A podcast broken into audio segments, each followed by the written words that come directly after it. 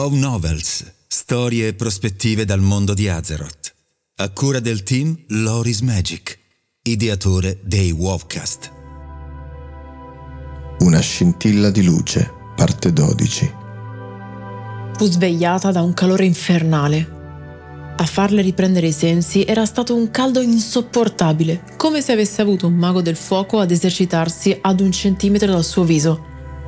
Provò a muovere la testa, ma subito sentì un dolore acuto lacerarle le tempie. A fatica, mosse un braccio, toccandosi la testa. Era bagnata, come i suoi lunghi capelli violetti. Si portò la mano davanti agli occhi. Era rossa. Sangue.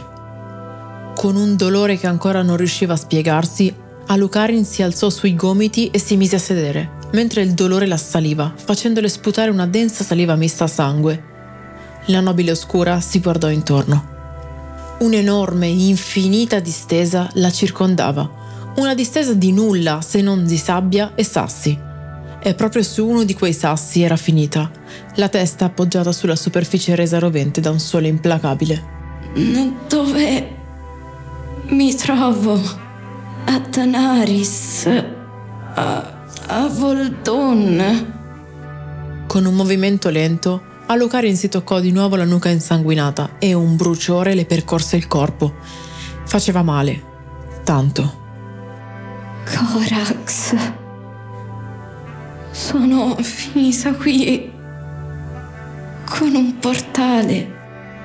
Il dolore le fece abbassare lo sguardo e con la vista ancora annebbiata distinse i suoi vestiti.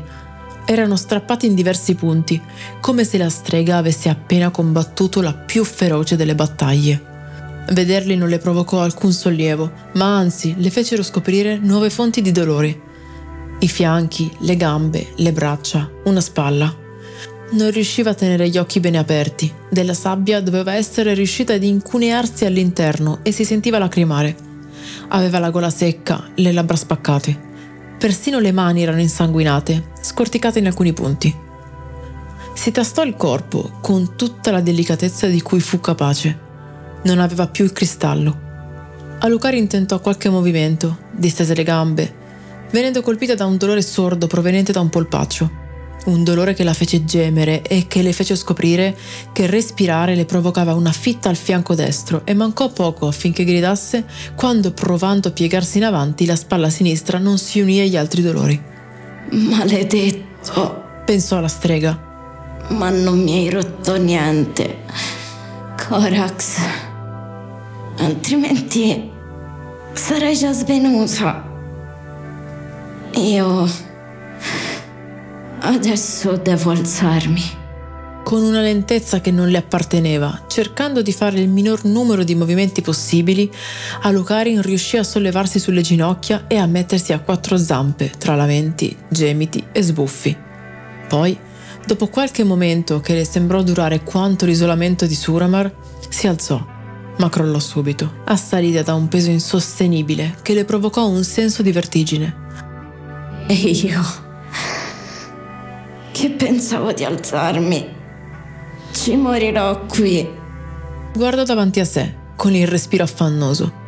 Non sapeva se il dolore che non l'aveva mai abbandonata in quei lunghissimi minuti le stava facendo avere delle visioni, ma vide una palma non molto distante Costreggendo il proprio corpo, cercò di vincere quel dolore lancinante. Gattonò fino ad arrivare sotto la palma, conquistando un riparo dal sole. Alucarin si appoggiò al tronco della palma, distendendosi il più possibile fungendo da quell'inferno di calore. Ma fu una fuga breve, perché dopo qualche ora la sfera infuocata nel cielo la raggiunse di nuovo. Si premette una mano sulla nuca, che continuava a bruciare senza sosta, e finì per addormentarsi. Fu risvegliata da un brivido che le percorse tutto il corpo. Il sole si trovava all'orizzonte, prossimo a sparire dietro la collinetta di sabbia. Alucarin cercò di prendere conoscenza delle proprie condizioni. Toccandosi nuovamente la nuca, scoprì che non le bruciava più. L'afa aveva seccato la ferita e il sangue, ma i dolori che le tormentavano tutto il corpo non l'avevano abbandonata. Si sentiva ancora la gola secca e i granelli di sabbia erano arrivati anche sotto ai denti. Provò a sputare, ma senza nessun risultato. In quel momento realizzò che di lì a poco sarebbe scesa la notte. Risentì lo stesso brivido che l'aveva svegliata. Dove sono finita? Come faccio ad andarmene da questo posto maledetto? Da che parte devo prendere? Ma poi un dubbio si impadronì di lei. Oh, dovrei restare qui. Forse dovrei aspettare che qualcuno mi trovi. Reira, Reira mi starà già cercando. E anche Kentel. A quest'ora avrà già iniziato a fare l'eroe come al suo solito. Provò di nuovo a sputare, a schiarirsi la gola, ma di nuovo fu tutto invano. E allora Alucarin realizzò. Aveva sete. Aveva sete e lei si trovava in un deserto fatto di sabbia e sassi. Nemmeno la sua stessa saliva poteva attenuarla. Non posso aspettare nessuno qui. Devo andarmene e trovare al più presto dell'acqua. Devo bere o morirò. Con uno sforzo disumano, aggrappandosi al tronco della palma e ferendosi ancora le mani, riuscì a mettersi in piedi, tentando di fare un passo. Ci riuscì, ma cadde un istante dopo, finendo di nuovo a quattro zampe, scossa da fremiti che le fecero vibrare tutto il corpo. Non riesco a fare nulla. Nulla. E non ho nessuno.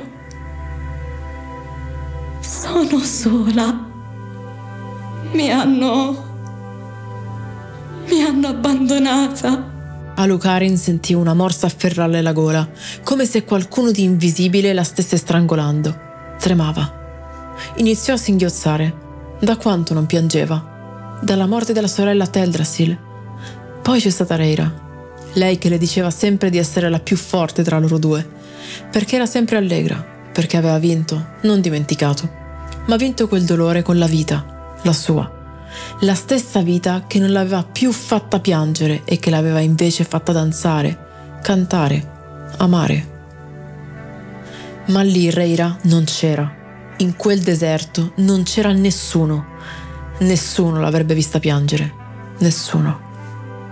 Quando ebbe finito e i suoi occhi si alzarono di nuovo nonostante si rifiutassero di farlo, l'arancione del tramonto aveva quasi lasciato lo spazio al blu scuro della sera. La nobile oscura si sedette, constatando che i dolori, finalmente, le avevano lasciato un po' di tregua, anche se lo stesso non si poteva dire per la sete. Il bruciore si era spostato dalla nuca alla gola e la costringeva a tossire. Non posso mollare, pensò a Lucarin. Non devo mollare. E non posso nemmeno restare qui. Corax mi ha fatta entrare in un portale che mi ha condotta in questo deserto. Non so dove sono e non lo sa nessuno. Sono troppo lontana da Dalaran. Nessuno mi cercherà qui e nessuno mi troverà mai. Devo alzarmi e andare via. Camminare, trovare dell'acqua, qualcosa da mangiare. Devo farlo o morirò. Questo deserto non può essere infinito. Da qualche parte dovrà pur finire. Sì, sì, camminerò fino a quando non troverò dell'acqua e arriverò alla fine di questo deserto. Ne uscirò e tornerò dagli altri Con una determinazione che credeva di aver perso, Alucarin raccolse tutte le forze che aveva in corpo e si mise in piedi e fece un passo, e poi un altro, e un altro ancora. Ci riuscì. Questa volta non cadde. Bene, iniziamo. Lì è dove sta per tramontare il sole. Quindi quello è sicuramente l'ovest. Andrò di là. Non devo abbattermi. Sono una strega addestrata e ho combattuto anche una guerra. Devo solo aspettare che mi tornino le forze. E poi mi metterò a correre. E chissà, potrei anche utilizzare la mia magia. Sì, farò così. per cosa mi stavo disperando? Chissà quante volte Reira si sarà ritrovata in una situazione come questa. E anche peggiore. Ricordo quando mi ha raccontato dell'assedio di Keltalas e Kentel. Kentel è fuggito dai demoni per tutta la vita. È stato con loro alle calcagna. No, non sarò da meno. Ora cammino. Iniziando la marcia, le cadde un pezzo di stoffa che le copriva un braccio. Lo lasciò dov'era. Non voleva abbassarsi di nuovo e tanto non le serviva. Alucarin camminò per due ore, senza che il paesaggio intorno a lei cambiasse minimamente, ma scoprì che sulle foglie delle palme si formava una sorta di rugiada.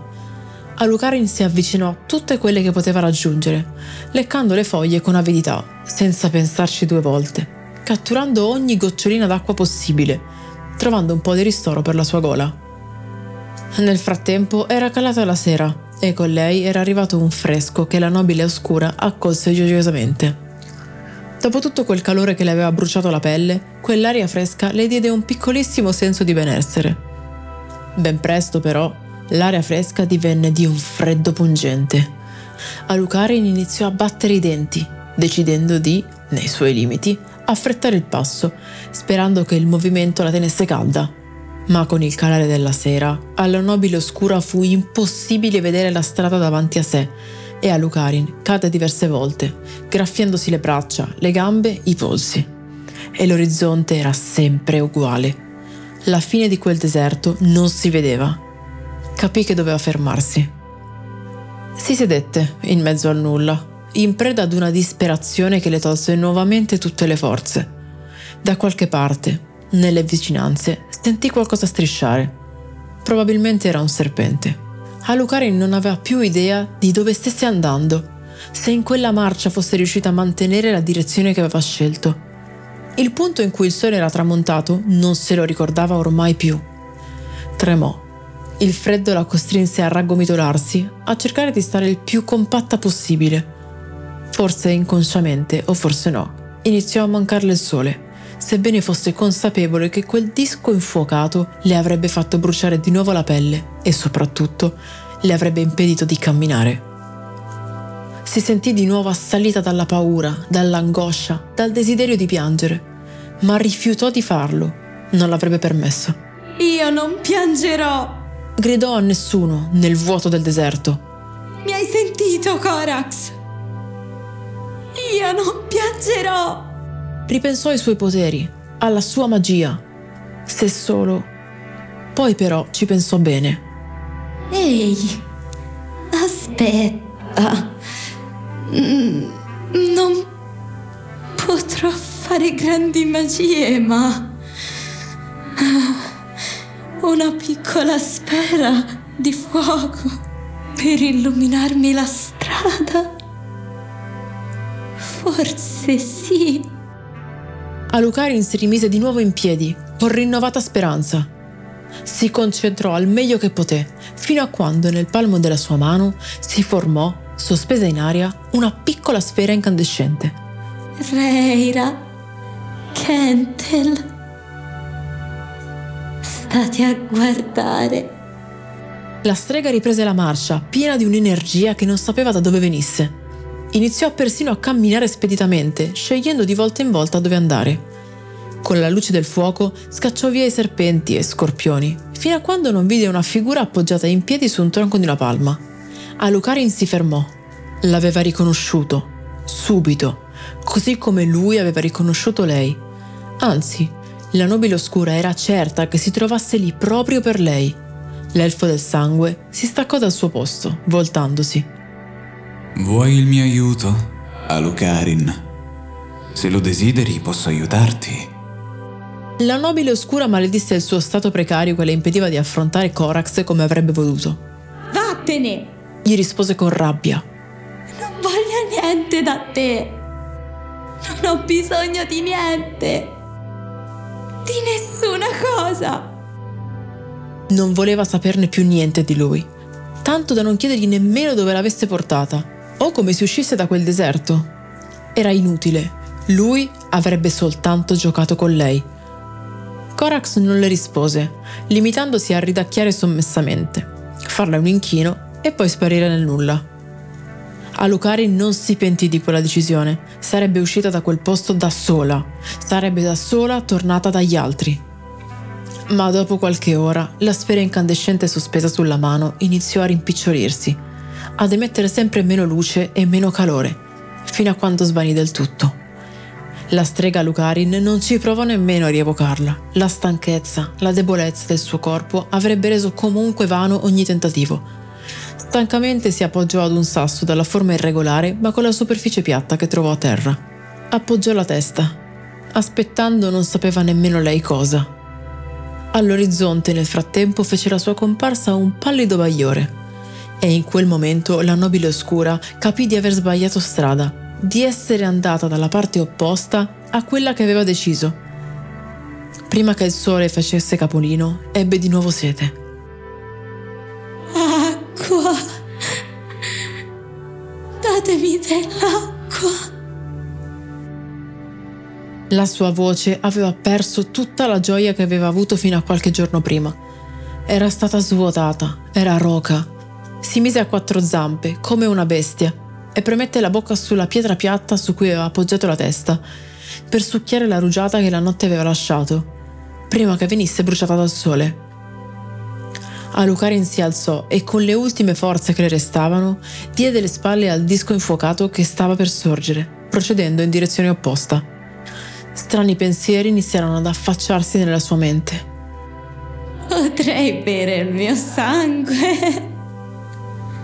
Anche il sangue è liquido. Riuscì a camminare forse per un'ora prima di cadere senza aver più la forza per rialzarsi, procedendo strisciando. Mortimi. Supplicò un serpente, Tanto sto per morire. ma nemmeno quello ebbe pietà di lei, scomparendo tra la sabbia. Quando Alucarin si fermò, stremata tra rantoli e lamenti, alzò la testa e vide la pietra con il suo sangue seccato e la stoffa del braccio che si era lasciata indietro quando era partita. Reira. Reira. Aiutami. Invocava qualcuno che sapeva non poterla sentire, con la voce spezzata, distrutta. Non aveva neppure le forze per piangere. Strisciò ancora per qualche metro, con la testa bassa, fino a quando le sue mani, ormai scorticate quasi del tutto dall'arsura delle numerose cadute in quell'inferno maledetto, non toccarono quello che riconobbe essere uno stivale.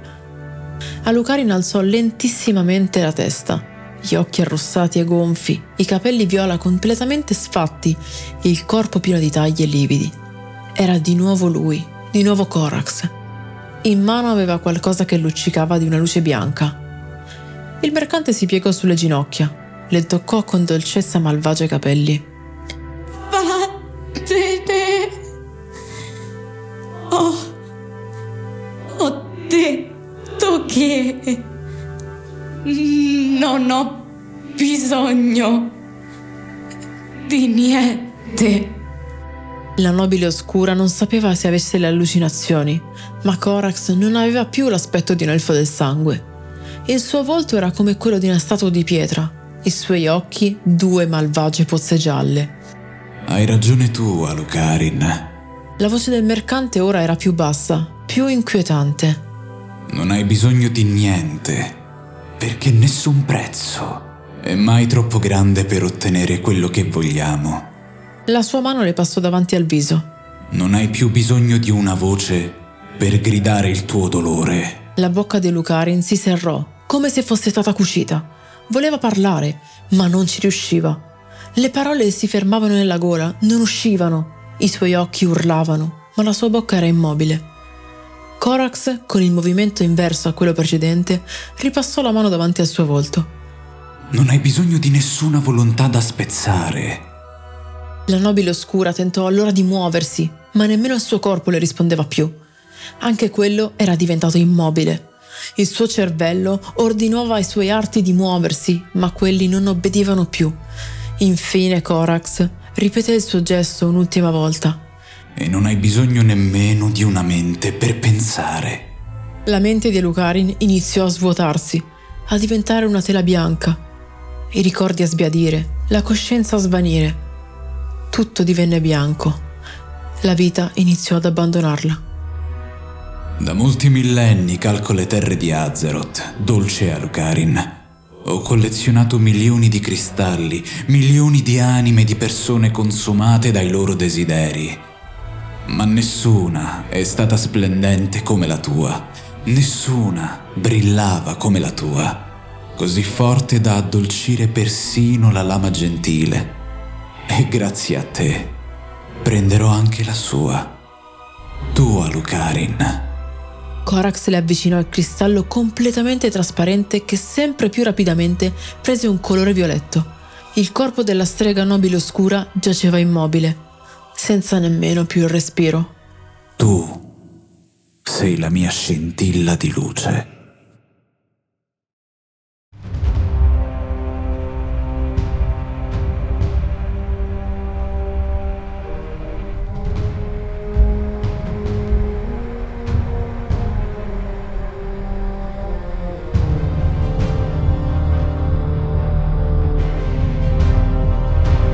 Grazie per l'ascolto.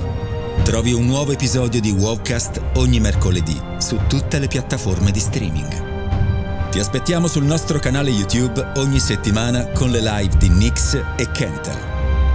Se ti piace il nostro lavoro e vuoi supportarci gratuitamente, basta un clic. Seguici sui social, su Telegram e vieni a trovarci su www.lorismagic.it. Se preferisci, puoi supportarci attivamente anche su Patreon. Trovi tutti i link in descrizione. Alla prossima!